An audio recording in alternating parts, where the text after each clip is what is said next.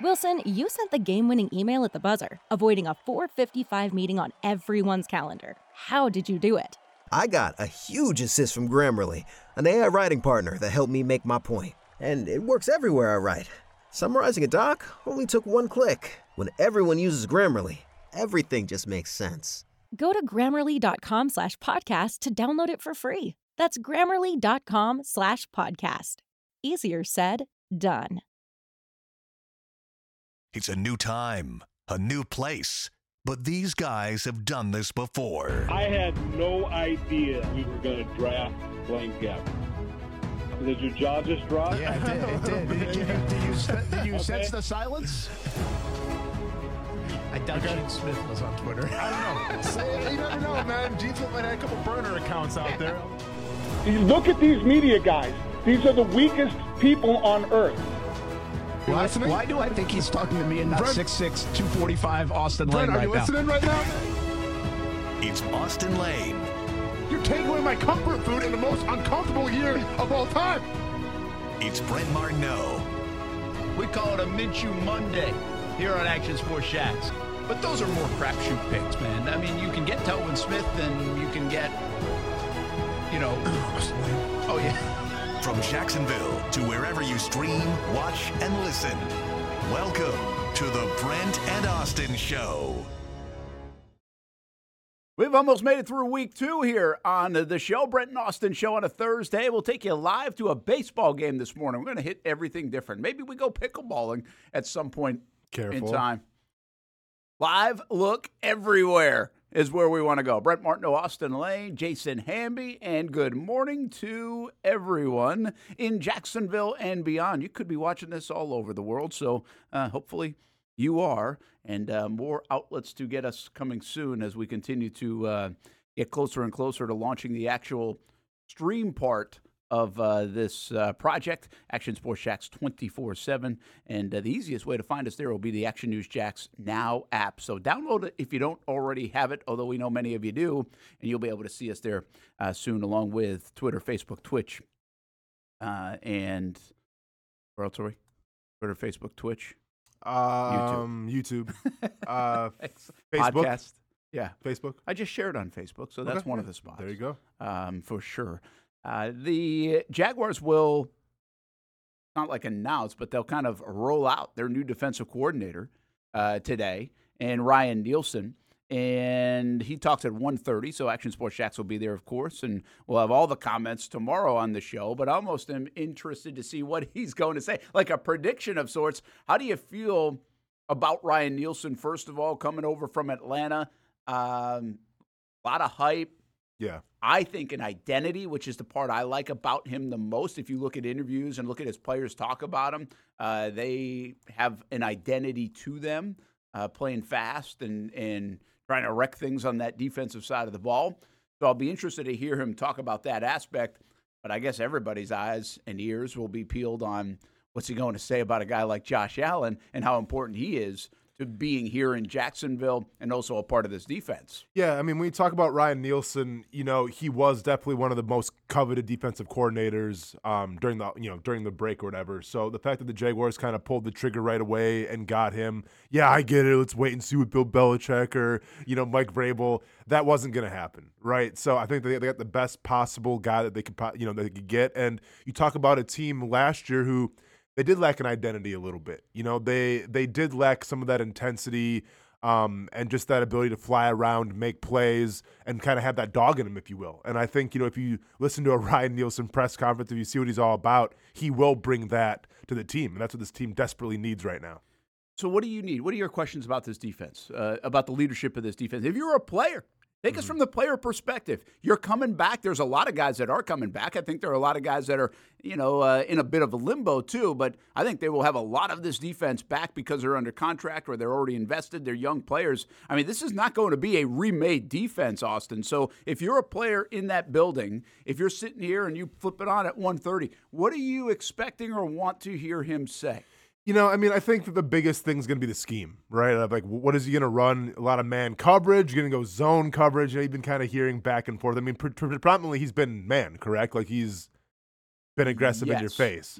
More Um, man. He plays like 60. See, people. It's a hybrid, You're yeah, right, right? yeah, but yeah. 65%, I think, if my numbers go back to where we were a couple weeks ago when he got announced, he is one of the higher man defenses in the National Football League, coming off a scheme where it was a high zone. Now, it doesn't Yeah. mean exclusively, which I think people get lost in, but it definitely, the percentages trend toward more man. I'm sorry, it's not. What's the guy's name? I said Ryan Niel- Ryan Nielsen. No, yeah, that's his. Okay, Nielsen. Okay, I'm just making sure I got the name right because I heard Nelson, but it's Nielsen. Nielsen. Okay, make sure we're on the same page here. Um, when you talk about Ryan Nielsen, listen. As far as I'm concerned, I don't need to hear, "Hey, this is what we're going to do today." In terms of it's going to be a three-four defense. We're going to have this. All I want to know is is where are these players going to play, right? What what's the plan for Travon Walker? Keep on the outside. Are you going to bring him inside a little more? And granted, like he's not going to show his hand day one, right? So we're probably not going to hear about what all these players what they're going to do. But I just want to hear an overall goal, an overall identity, and what the plan's going to be. Give Coach Nielsen some time here to see who he has on his staff in terms of his player, his rosters, and let him tailor the defense to that. He's not going to tailor the defense to his players, you know, two, three weeks into the, you know, into being hired for the Jaguars. It's going to take some time. He has to see what he has. But all I want to know is what the goal is going to be and what the identity is going to be. Everything else we can find out later. Yeah, I I mean, listen, I think the identity is going to be pretty easy. If you go back and listen to interviews with Falcons players and other players that he's been around the block with, um, I think the identity is, I mean, you'll see words like fiery, right? I mean, it's going to be a little bit in your face. And I think we're going to know that. I think he comes with that. And I actually think that's what he was missing. Do you know the identity of the football team last year on defense? I didn't know them in general on offense or defense. Yeah, and that's a big problem overall. And we've, Yeah. we've had a lot of conversations about that since the uh, Jags finished up their season. But specifically, defense is a place where you can get culture and identity. I think sometimes even easier than offense. Offense, what's your identity? Well, you're either physical and run the football, or you're kind of like the identity is your quarterback. It feels like. Yeah. But on on or you know you can be identif- you can have identity in the trenches too. But defense, even if you think over the years in Jacksonville where things haven't always gone well, I can name the identity on defense more often from Sacksonville to back to the Jack Del Rio days where you knew what they were going to do. I knew mm-hmm. what the Jags were trying to do by the way, the last couple of years. They wanted to stop the run, that wanted to be part of their identity, and they wanted to get the football. And also, that's not like a new identity. That's kind of like what everybody wants to do. And at times, the Jags defense did that. I think you could say their identity actually was getting the football. They were one of the best teams the last two years under Mike Caldwell at turning people over. Now, are you surprised that they actually hired Ryan Nielsen because of how big he is, right? because we talk about Mike Vrabel being a big dude. Ryan Nielsen's a big guy in his own right. You know, I think he's like six five or something like that. Listen, when we talk about building an identity, building a culture, I am biased, obviously. I came through the ranks with Joe Cullen, right? And in terms of trying to get the most out of you, no one was more passionate in the game of football than Joe Cullen. And now he finally got a Super Bowl ring. Well, I think a second one now with the Kansas City Chiefs, if I'm not mistaken. So congrats to him.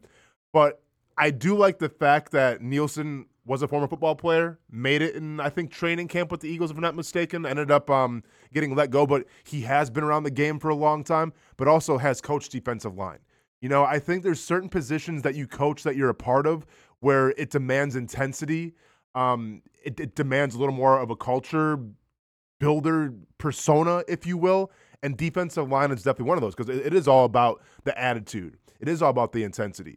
So if he comes through that kind of system, if he comes through that kind of background, well, then I'm very excited to see as a defensive coordinator what he brings to Jacksonville. Well, look, at uh, you can read some articles about Nielsen that have been done. I'll, I'll give you the most recent one on uh, Jaguars.com. Okay, and this is uh, I think John Oehser did. Oehser basically put like six things out there uh, to um, know about the defensive coordinator, and these are pretty commonplace things that you'll see in other things. Uh, that you read about Ryan Nielsen as he comes to the Jacksonville Jaguars. And uh, of the six, I'm going to point out two, four, and six in John's list because to me they're all about the same. A little fiery is the head is is the quote, uh, which he even said to Falcons.com like back in uh, back last summer. Number four, attack aggressively. Number six, hardcore. Yeah, yeah, so yeah. like these are quotes, by the way, from like when he was with the Saints and other things. And to me, that all fits, right? And that's what you know. Like I like this already. That before this guy gets here, I know who he is. I, I don't really know who he is because I don't pay a lot of attention to defensive coordinators, or at least ones we don't really know that well. He's a co-defense coordinator in New Orleans, so we're going to learn a little about who the guy is more. But I kind of know his style before he even gets here. Very Joe Cullen-esque, if you will, Sure. or other t- coaches that we know uh, around the game. And we don't know every coach around the game, but sometimes we know their style, and I really like that about him. There's one other thing John puts in here that I think is pretty interesting, and I think this might have been the reason why Mike Caldwell got fired in part. Mhm. Excellent teacher, it says. Did the Jags see enough development out of their players on defense? If you go through the roster, you can say, okay, well, Josh Allen and Travon Walker certainly developed. It's hard Sure. to say they didn't, right? I mean, Mike Caldwell, I put that at the top of my resume if I'm him. They certainly did that. But Caldwell's position group, like Nielsen's defensive line, Caldwell's a linebacker. And what did we do earlier this week? This whole exercise on I don't know what this linebacking group is yet. Yeah. Despite the heavy investment outside of Foye Oluokun, and I know who he is, but these young guys, I don't. Where's the development of these young guys? And I see that as an excellent team. Like, okay, well, does that mean development? Are we going to get more development out of Tyson Campbell when he took a step back? Now, I think that was circumstantial with injuries as well. So we're going to find out here in year four for Tyson.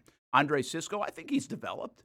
Can he take a bigger leap with better teaching, with with better development? I'm not trying to knock the other staff because I think there's some of this, but was there enough of it? Yeah. I think maybe you're seeing two different things that Nielsen can check the box: development, identity.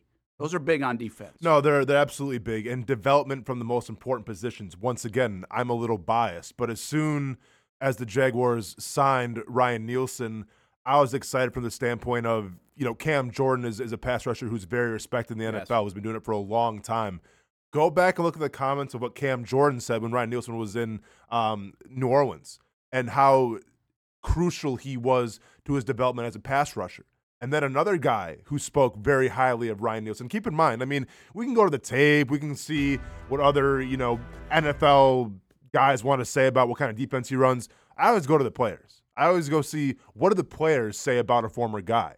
And Trey Hendrickson, another guy who came in um, kind of, you know, right away, um, had a great career, is still doing this dang thing. He's in Cincinnati still? Yeah, so he got the big deal uh, from New Orleans, went to Cincinnati, Cincinnati, and yeah. obviously has performed very well. Yeah, and, and he also swears by in terms of development at the edge rusher position, um, there's no one better than Ryan Nielsen. So you have two high caliber guys.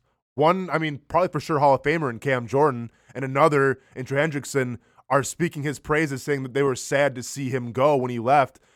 That's all you need to know, especially from when we have Josh Allen, you have Travon Walker. Of course, you can add some more pieces to that because it's the it's the pass rushing rotation, man. You got to have as many as possible. I like the fact that I think we're gonna get our best edge rushers out of Ryan Nielsen as well. Well, and and here's the thing: would would you say is the was the weakest point of the Jaguars this year as you look at it in totality? There were times where they were really good in a lot of areas. There were times where they weren't. What would you say is the weakest part of the Jaguars defense as you look at it in 2023? Well, I mean, the weakest part is the interior. Well, what we saw last year was the interior of the defense. Okay, I just want to Yeah. make sure we're on the same page. Sure. Well, you just said a lot of different things there. You're talking about Cam Jordan. Mm-hmm. You're talking about Hendrickson. I know some of those guys are edge guys and pass rush guys, but you're also talking about defensive linemen. If there's one area of improvement that Doug Pederson really wants to see, and by the way, they're already pot committed here because of the investment they have and the dollars and the contracts they have, they need to get more out of potentially Foley Fatukasi if he sticks around. Definitely DaVon Hamilton coming off that weird situation last year. And more consistency out of a guy like Roy Robertson Harris. We've seen flashes, but he's making 10 mil a year. We need more out of those guys. Those guys are where it's at. And I think if he can get better play out of those guys alone, mm-hmm. I think you're going to continue to see development out of a guy like Travon Walker, and you've already got a stud in Josh Allen. That could go a long way. I've been out of the game for a while. Did we ever find out what happened to DaVon Hamilton? Like, is this like a thing going forward? Is he completely healthy now? He's Do good we? now. He's Yeah. good now. Yeah, I mean, basically, Okay. it was an it was an infection. Staph infection. Uh, I don't want to say. Okay. It was an infection. That was the, that was my prediction when when it first Yeah. got announced. Okay. Um, and and so he, according to everything he told us, Yeah. uh, is is good and in the clear, and it doesn't seem like things come back. The bottom line is, though, he was wrestling with a lot of things upstairs mentally when it comes to something that I mean, Yeah. that's something that he could have died from. That's very So fair. it was a serious thing, and then he missed a ton of time. I mean, he was playing awesome. It looked like if you take Ridley, who was go- doing so well in camp, Mm-hmm. the other guy that everybody was noticing and talking about and like can't wait to see him on the field on Sundays might have been DaVon Hamilton. Like he might have been second on your list. He looked that strong and looked that good, and then we go to Detroit and he gets this situation, and it really knocks him out for most of the year. And and let's be honest too, when he did come back, he really didn't play that well. Like if you look at some of their poor running games, it was with him back in the lineup. But I I just think that was a lost year. I think it was a lost year for him and, and kind of for Tyson Campbell and a little bit for Zay Jones too. So we'll see if these guys can rebound to, to that point. No, agreed. Because I mean, the 2022 campaign for DaVon Hamilton, there was a lot of hype around him that he was going to do something special in 2023, and he was on his way to doing that, like you said. And all of a sudden, you know, for no rhyme or reason, he was out, and they were keeping it kind of hush hush. So, um, yeah, I mean, hopefully we can get a 100% DaVon Hamilton going forward because yeah, he didn't look like himself um, after that Lions game this year. All right, so I've got another uh, thought on this whole thing, and I want you, your what do you think about it? Mike Caldwell did a lot of things that were pretty good here. I could get, I could make the case if I'm in Mike Caldwell's camp that my defense helped save your season at times last year and this past year. So two years ago and this year, Mm. while your offense struggled, our defense helped out in the biggest game or one of the biggest games in Jags history against the Tennessee Titans when you guys couldn't score offensively. Our defense won the football game with a scoop and score. Hmm. Early this year, when you were supposed to be scoring 30 points a game and you hand the reins over to Press Taylor and you guys are struggling out of the gates, the defense, really for the first five, six, seven, eight games, maybe even nine, ten games overall, with a couple of hiccups in there, kept you in it and sometimes won it while your offense had to come around and disappointed. Did Mike Caldwell do that bad a job? I mean, should the Jags have moved on? Should the Jags should we be excited in Jacksonville that the Jags have moved on and are starting something different on the defensive side of the ball? Yeah, I think you absolutely have to. You know, like yes, there was some games that the Jaguars defense kept them in it. There's some games where the Jaguars defense probably won the game for them. There's some games where the Jaguars defense lost. Set aside the last game of the season with Derrick Henry. Yeah. And this is a this is definitely a performance based business. And you're only as good as your last game. What you saw from that Jaguars defense in that last game, it cost Mike Caldwell's job. Now, is he a great coach? He very well could be. Do the players take the blame? They very well might as well. But at the end of the day, I mean, look at Steve Wilks. We'll get to that. Okay, we'll get to that later. But um, Yeah. do you think he? I mean, You got to Super so hey, if he's getting let go, then yeah, I- I'm not concerned with. Uh, and with all due respect to Mike Caldwell, but then I'm not concerned with Mike Caldwell getting let go. why do you have any reason why it happened in the last six games for the Jags? Because what I just told you, if you take uh, the, the first half of last year is a weird one. It's, they're three and seven. There's a lot of different reasons why they're three and seven. They have a pitiful game against the Detroit Lions, but ever since that. They, they really played well on defense, and they did get the football. The last two years, you're talking a turnover business, and the Jags in the turnover category were excellent the last two seasons under Mike Caldwell. That is a very good thing, and uh, a feather in the cap of the head coach. I'm sorry, of the defense coordinator. So then the first 11 games are 8 and 3 and again, we're talking about a defense like wow, we didn't expect this defense to kind of carry the team or be that. We thought they'd be okay. Mm-hmm. Jags would play from ahead. When you're playing from ahead, you got a chance to eat a little bit. We thought that's what they do. No, they were keeping the team in the game, allowing them to win and sometimes winning it on their own. I mean, remember the Chiefs game, they held Kansas City to 17 points. Hmm. 17 points. Lamar Jackson, who nobody could stop in that stretch, they actually held him in check. That team scored 23 points. They had put their offense in a position to win the game. So there are moments like that. But then down the stretch, Austen, as you're watching this game, and I know you're not on the show at that time, but it's like they had no answers for Cincinnati. It is very seldom that you can go through a football game that I've covered and a coordinator doesn't have answers. Detroit last year, they didn't force a punt. Cincinnati, if we had played six more overtimes, I don't think they would have stopped them. They could not stop what was going on. They could not stop weeks later a pretty similar game plan in Tampa.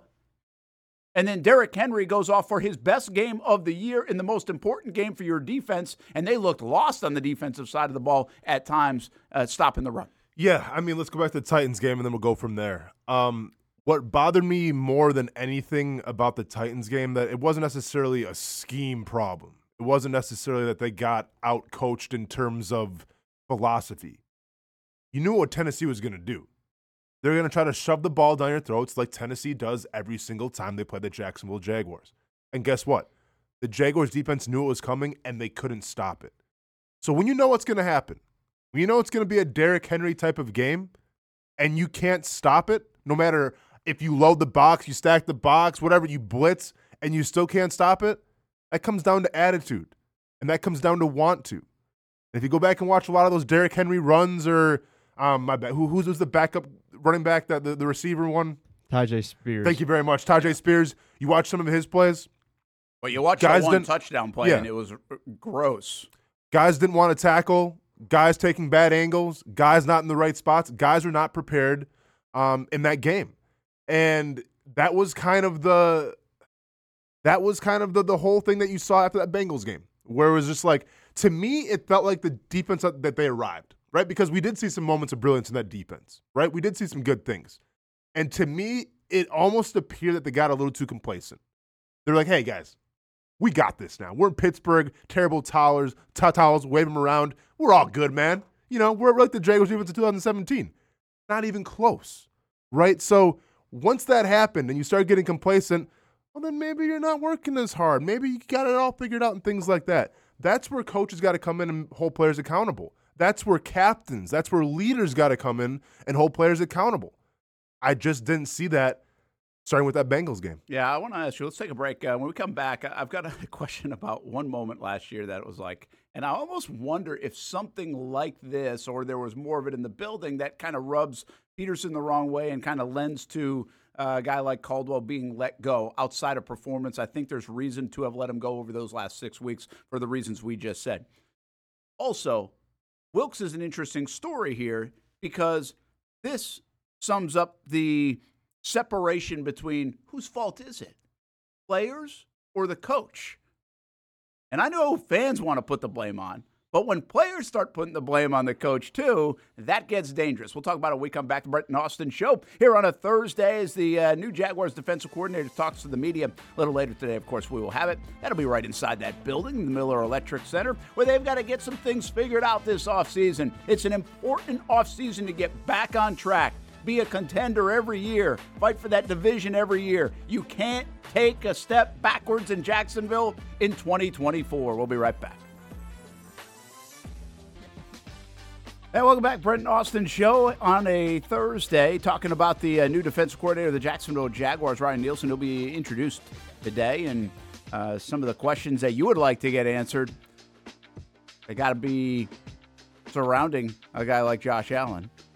And uh, I'd love to know his evaluation of his linebackers. We've done that this week and where they sit and uh, what does he need uh, to help him on defense. I think a lot of questions will be about that man to man stuff. Can Tyson Campbell play that? Uh, is Darious Williams going to stick around? Is it time to move on from Rayshawn Jenkins? He's not going to be the GM and make those calls, but these are the conversations that need to be taking place inside the building because I would think his input of what they want to do on that side of the ball would reign supreme. And that, that's also why I I have this sneaky suspicion, and I don't know this, but I have this sneaky suspicion in the back of my mind. I feel like the investment in a linebacker here in Jacksonville over the last couple years is in part because of Mike Caldwell, the defensive coordinator. If you think about where he came, first of all, he's a linebacker by trade. If you think about where he came from, especially Tampa when they won the Super Bowl, hmm. in that Todd Bowles system, they were awesome at the linebacker spot. If you start to look back at Super Bowl champs, most recently and probably long term, I haven't gone that far back, you'll really start to find good linebacker play is a common theme with championship teams or Super Bowl teams or deep playoff teams. Think about the teams that played this year alone in the Final Four. The Ravens, awesome at linebacker. The Chiefs, underratedly good at linebacker. The San Francisco 49ers, awesome at linebacker. The Detroit Lions, probably the worst of the bunch at linebacker, but everybody is talking about their rookie that they got and how he contributed. He was a first round uh, product, so not bad. And I think Anzalone's now been in the league forever. So, I mean, I think they're adequate. They're certainly not like those three teams, but linebacking play seems to be critical. And, and, Tampa won the Super Bowl. I think you could make the case when they won the Super Bowl, as good as Brady was and their offense, that the linebacking group paved the way in that postseason for them to win. No, I'll, I'll agree with that. I mean, their defensive line is pretty dang good too. It was, you know, right, so Suh and other guys. Yeah, It, it all goes hand in hand. But um, yeah, I'll, I'll come with you on that. So my point is, I think part of the reason a guy like Caldwell gets let go is he had to have influence on picking a guy like Devin Lloyd. I mean, that's part of the conversations. Like you ask your position coach, you ask your scouts, you ask your defensive coordinator, you ask your GM. Like you guys are all in this together. I hope you are at least. Yeah, I mean that's what Nielsen said about Trey, Trey Hendrickson. I mean, he pounded the table for him, and they got him. Yeah. So yeah, I mean, generally, if you're a defensive coordinator, or sometimes even if you're like a really respected position coach, uh, and you pound the table for somebody, like the coaches are going to listen, or the, the GM will listen to you. Now, sometimes with Jack Del Rio, didn't know you're getting Blaine Gabbert. Uh, a little miscommunication there with you know Jack Del Rio and Gene Smith. Sometimes that can happen too, right? But no, usually when you're talking about your position group, right, the ones that that, that you played or you coached for a long time, you definitely have a lot more say of who you get. Well, it doesn't ma- it doesn't mean that you're going to get the guy.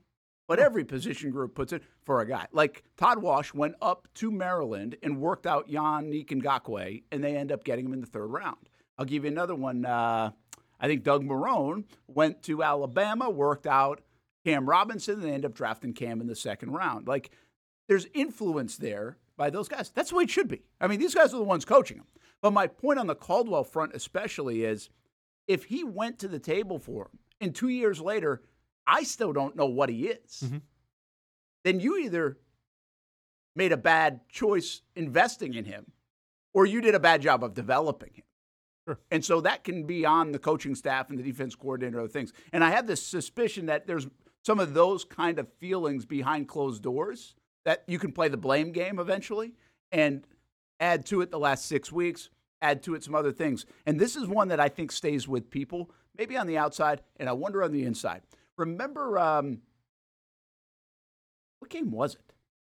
What game was loud inside the stadium and the defense didn't play well? Was that Cincinnati? Might have been Cincinnati game. Yeah. And he, in the news conference or that next day, or I would have Oh, been yeah, yeah, later in the week. Monday Night Football. It was Monday Night Football. They're like, hey, we were having communication problems. Why are we having communication problems? Because it was loud. Yeah. You're at home. Well, like every stadium at home is loud on defense. Yeah. Like, Yeah.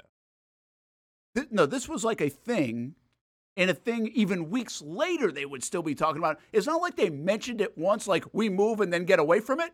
No, he mentioned it and never got away from it. Mm-hmm. Like, wait a minute, I've never heard that. Did Brent just say we move? Oh, Brent just said we move, Okay, man. I was He's just making sure. Brent Brent Brent Martineau's sleeper agent for the Jacksonville Jaguars confirmed.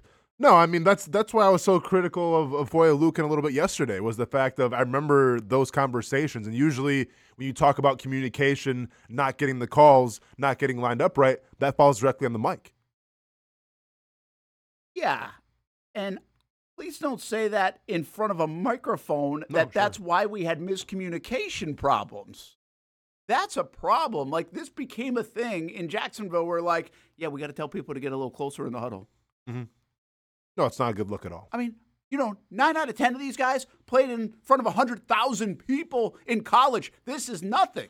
No, see, it's, I, I didn't even really buy into that at all, honestly, because I, get it. It's just a bad look. I, No, it's a I- horrible I understand look. not buying into it. I Yeah, think it was yeah. like a BS thing. I think it was an excuse that shouldn't have been made. but it should never be said in front of a mic. It sounded awful. Yeah. It was bad. It was something that got repeated down the road after poor play. Mm-hmm. It cannot be an excuse for communication two years into your system with all the same players basically coming back. Yeah. Like that to me was a bad moment for Mike Caldwell on top of a bunch of others in the last six weeks. Yeah, you know, I mean, if you want to pin the linebackers that you got um, via the draft on Mike Caldwell, I get that. But at the same time, you can't elude the GM because he makes the final decision.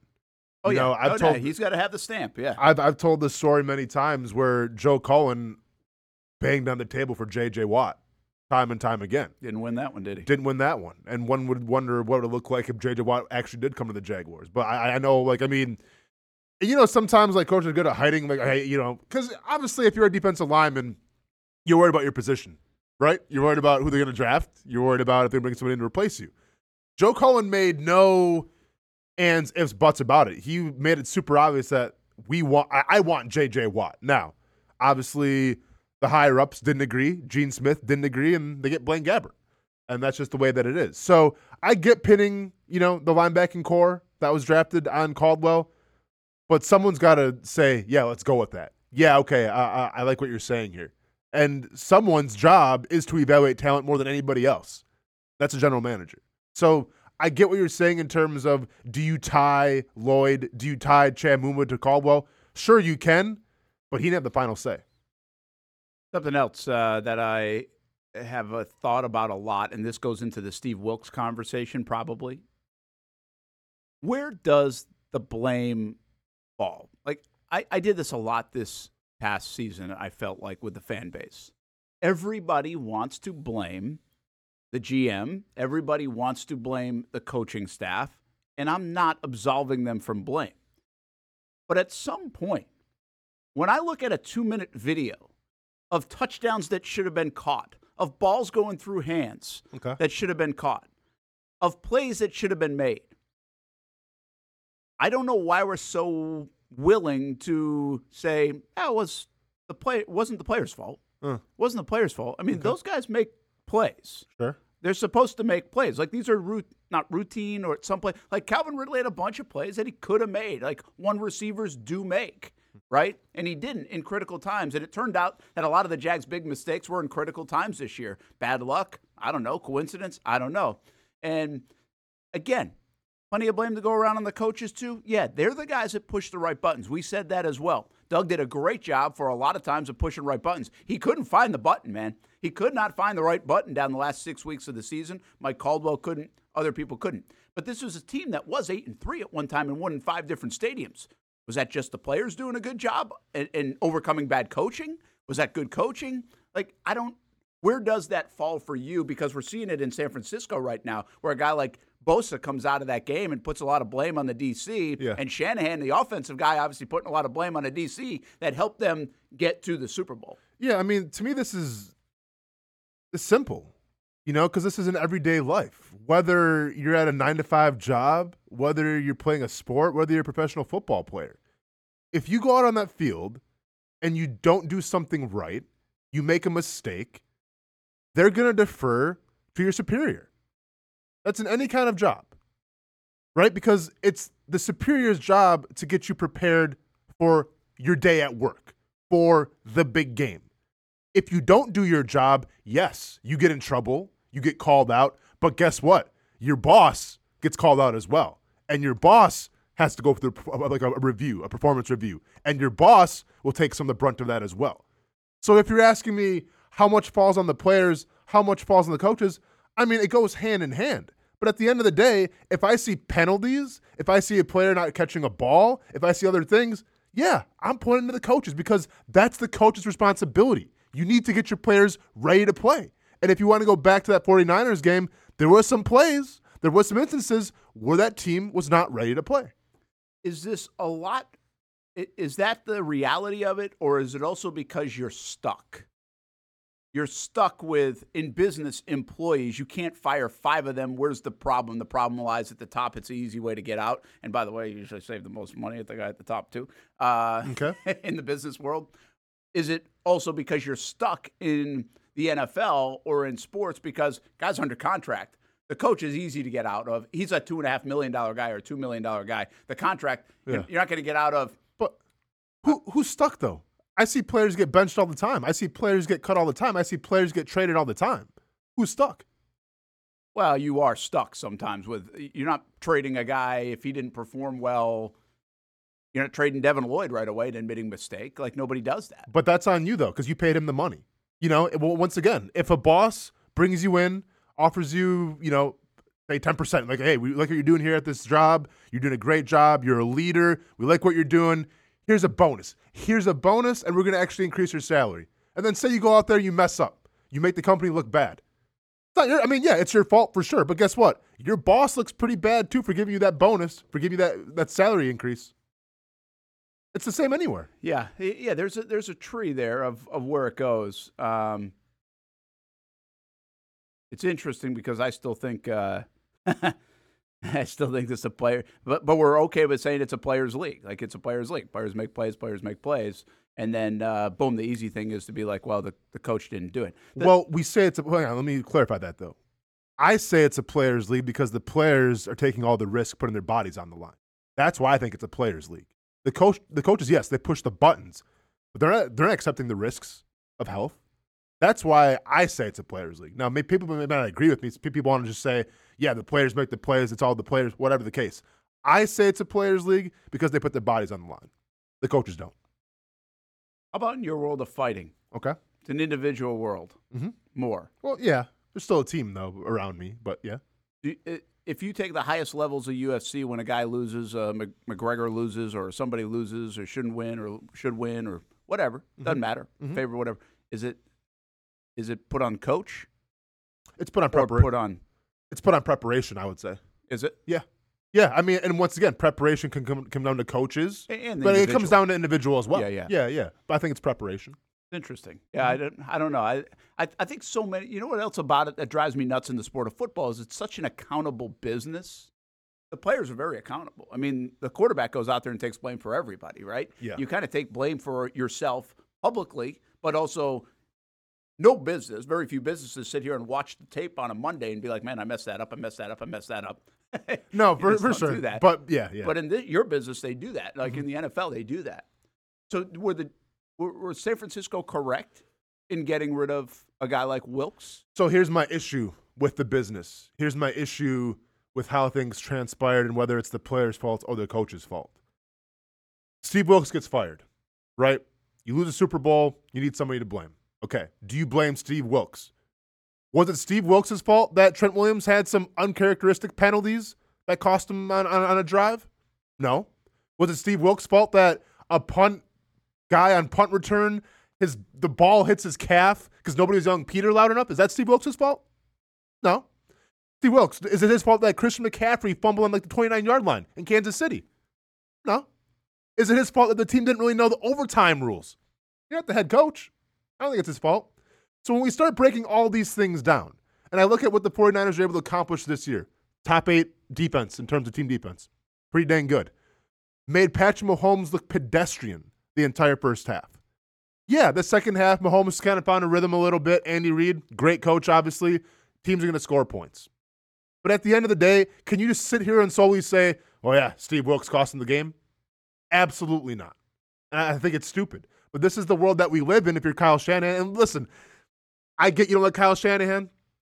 I respect him in terms of his knowledge, his X's and O's. I think this move right here, firing Steve Wilks, wasn't the right move because I get it. You, you want a scapegoat, right? Did you did he take responsibility? Did he say, "Hey, I got to do a better job of getting my guys ready"? I didn't really hear that. Yeah, I didn't listen to the whole thing, so I don't know. I'm So maybe he did. Hopefully, he did. Hopefully he did. But to sit here and point and say, yeah, Steve Wilks is the reason why we lost the Super Bowl. Get ready. Next year, new defensive coordinator will be that, that much better. It's not how it works. Yeah. So, yeah, th- that rubs me the wrong way. Yeah, we are. Listen, we're a very surface-oriented world, Mm-hmm. right? And so at the headline, you can you can make the case, Wilks, what some of the things that went wrong when that game started to go a little sideways late in the game, or the fact that I think they ended up 25th in rushing this year when they were second and first the last two years. Mm-hmm. So you can find your way if you want, but I think a lot of the things that you just said are right on. You held them to 19 points in regulation. Go win the damn game if you're an offensive guy. Yeah. Right? I mean, if you're an offensive guy, Shanahan, go win the game. That's on you. 19 points. Oh, by the way, if you want to fire somebody, fire the special teams coordinator. Thank you.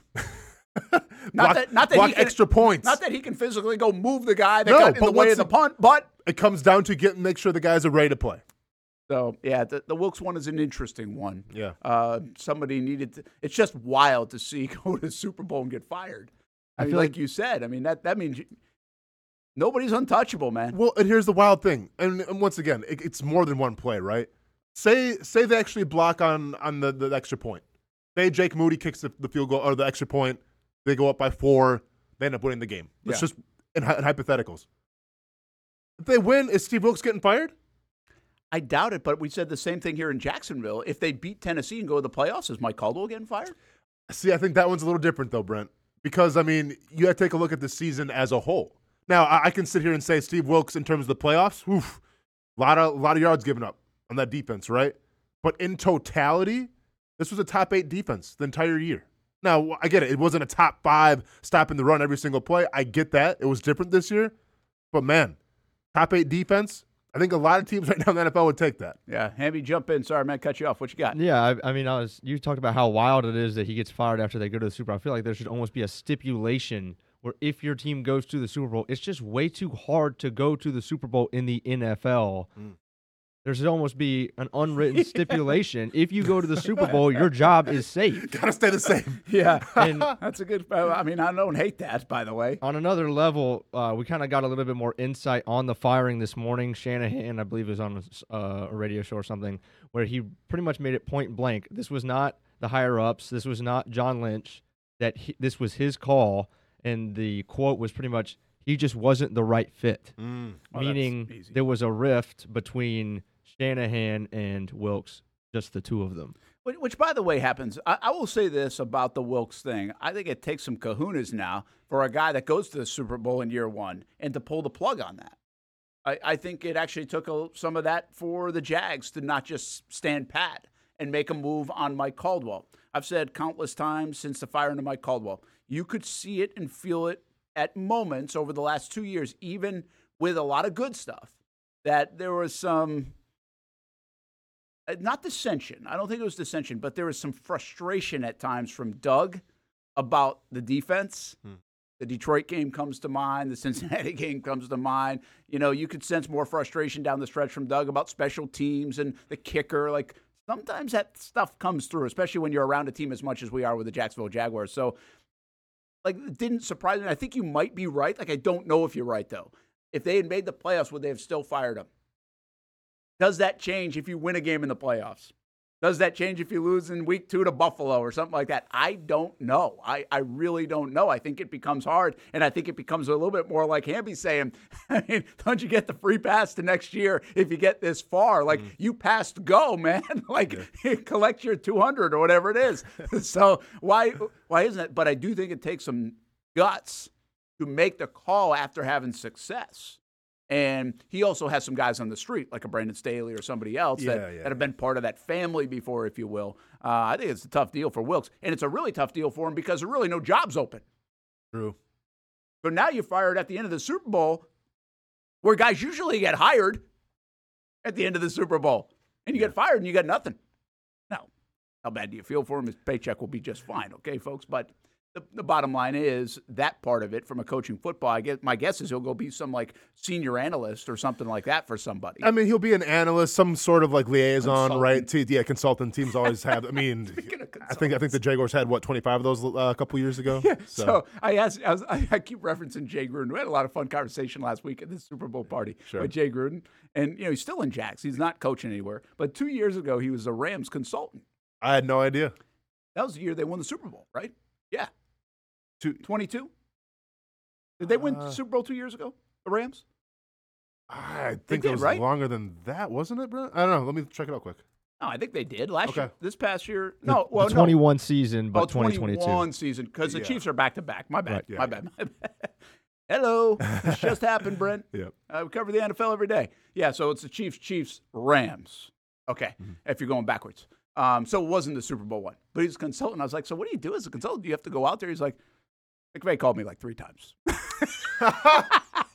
Did he say how much he got He as a didn't tell me consultant? that. Oh, I can He only didn't that. imagine. I was like, I, I had to get me some of that. consultant. I had to get me a consulting gig. they called three times. Yeah. that's what I thought it was just I so have to me funny. like a like a like a maybe like a culture consultant. hey, I want to stay on something. I think um, we had a comment. It's like Brent hates Devin Lloyd. Hmm. Is the comment, Hmm. and, or, or it seems like he doesn't like Devin Lloyd. And if you look at the metrics, I'm assuming your pro football focused stuff. Okay, there we go. Devin Lloyd measured out well. Yeah. Let me be crystal clear here. This is not Brent doesn't like Devin Lloyd. Brent has actually bought into a lot of the Devin Lloyd stuff. But as I continue to talk about myself in the third person, Brent also has no idea how good Devin Lloyd is right now. Mhm. That's fact. I cannot sit here and tell you, which we have opinions a lot about this football team and what we see. And I have no idea going into year three what Devin Lloyd is as a football player for the Jacksonville Jaguars. Is he trending up? I'll give you an example. Before the year, Yeah. thought Tyson Campbell and Andre Cisco were trending up. Sure. I thought they might earn a contract coming out of year three if they played well. Now, that didn't happen. We can be right and wrong. It happens for different reasons. But I'm sitting here telling you going into 2024 with Ryan Nielsen coming in as a defensive coordinator, I'm waiting and seeing his, his reaction and his words and what he does and says about Devin Lloyd, how they're going to use him, how they feel about him, the confidence they have in him. Because I've seen good and I've seen not so good from this young linebacker here in Jacksonville. I love the kid, man. He's he's a great dude. I th- I really think his ceiling is high, but after two years of play, I don't know how internally the building views him. Well, let me ask you this, and this isn't more necessarily how the building views him. I want to know how you view this player. With Devin Lloyd, first of all, I get what you're saying, right? Because it's been good, but it's also been bad as well. And for what you sacrificed to get Devin Lloyd, you need him to be an all game contributor. You know, you, you need him to be like hopefully in a Pro Bowl conversation one day. And we're not even close to that right now. How do you feel then what we've seen so far from Tyson Campbell? Because we've seen brilliance, and then we've seen what was that? And keep in mind, Campbell was brought in where he was drafted and everything to shut down the like the top receiver. How do you feel about him? I still have confidence in him. Okay. Okay. Uh, and I'm in the minority. I think people are off him a little bit. I think people are really curious to say, can he be a very good corner in the league? I never said that he was elite. There were some that wanted to put him in elite category. I think he was on the edge of elite the way he was trending.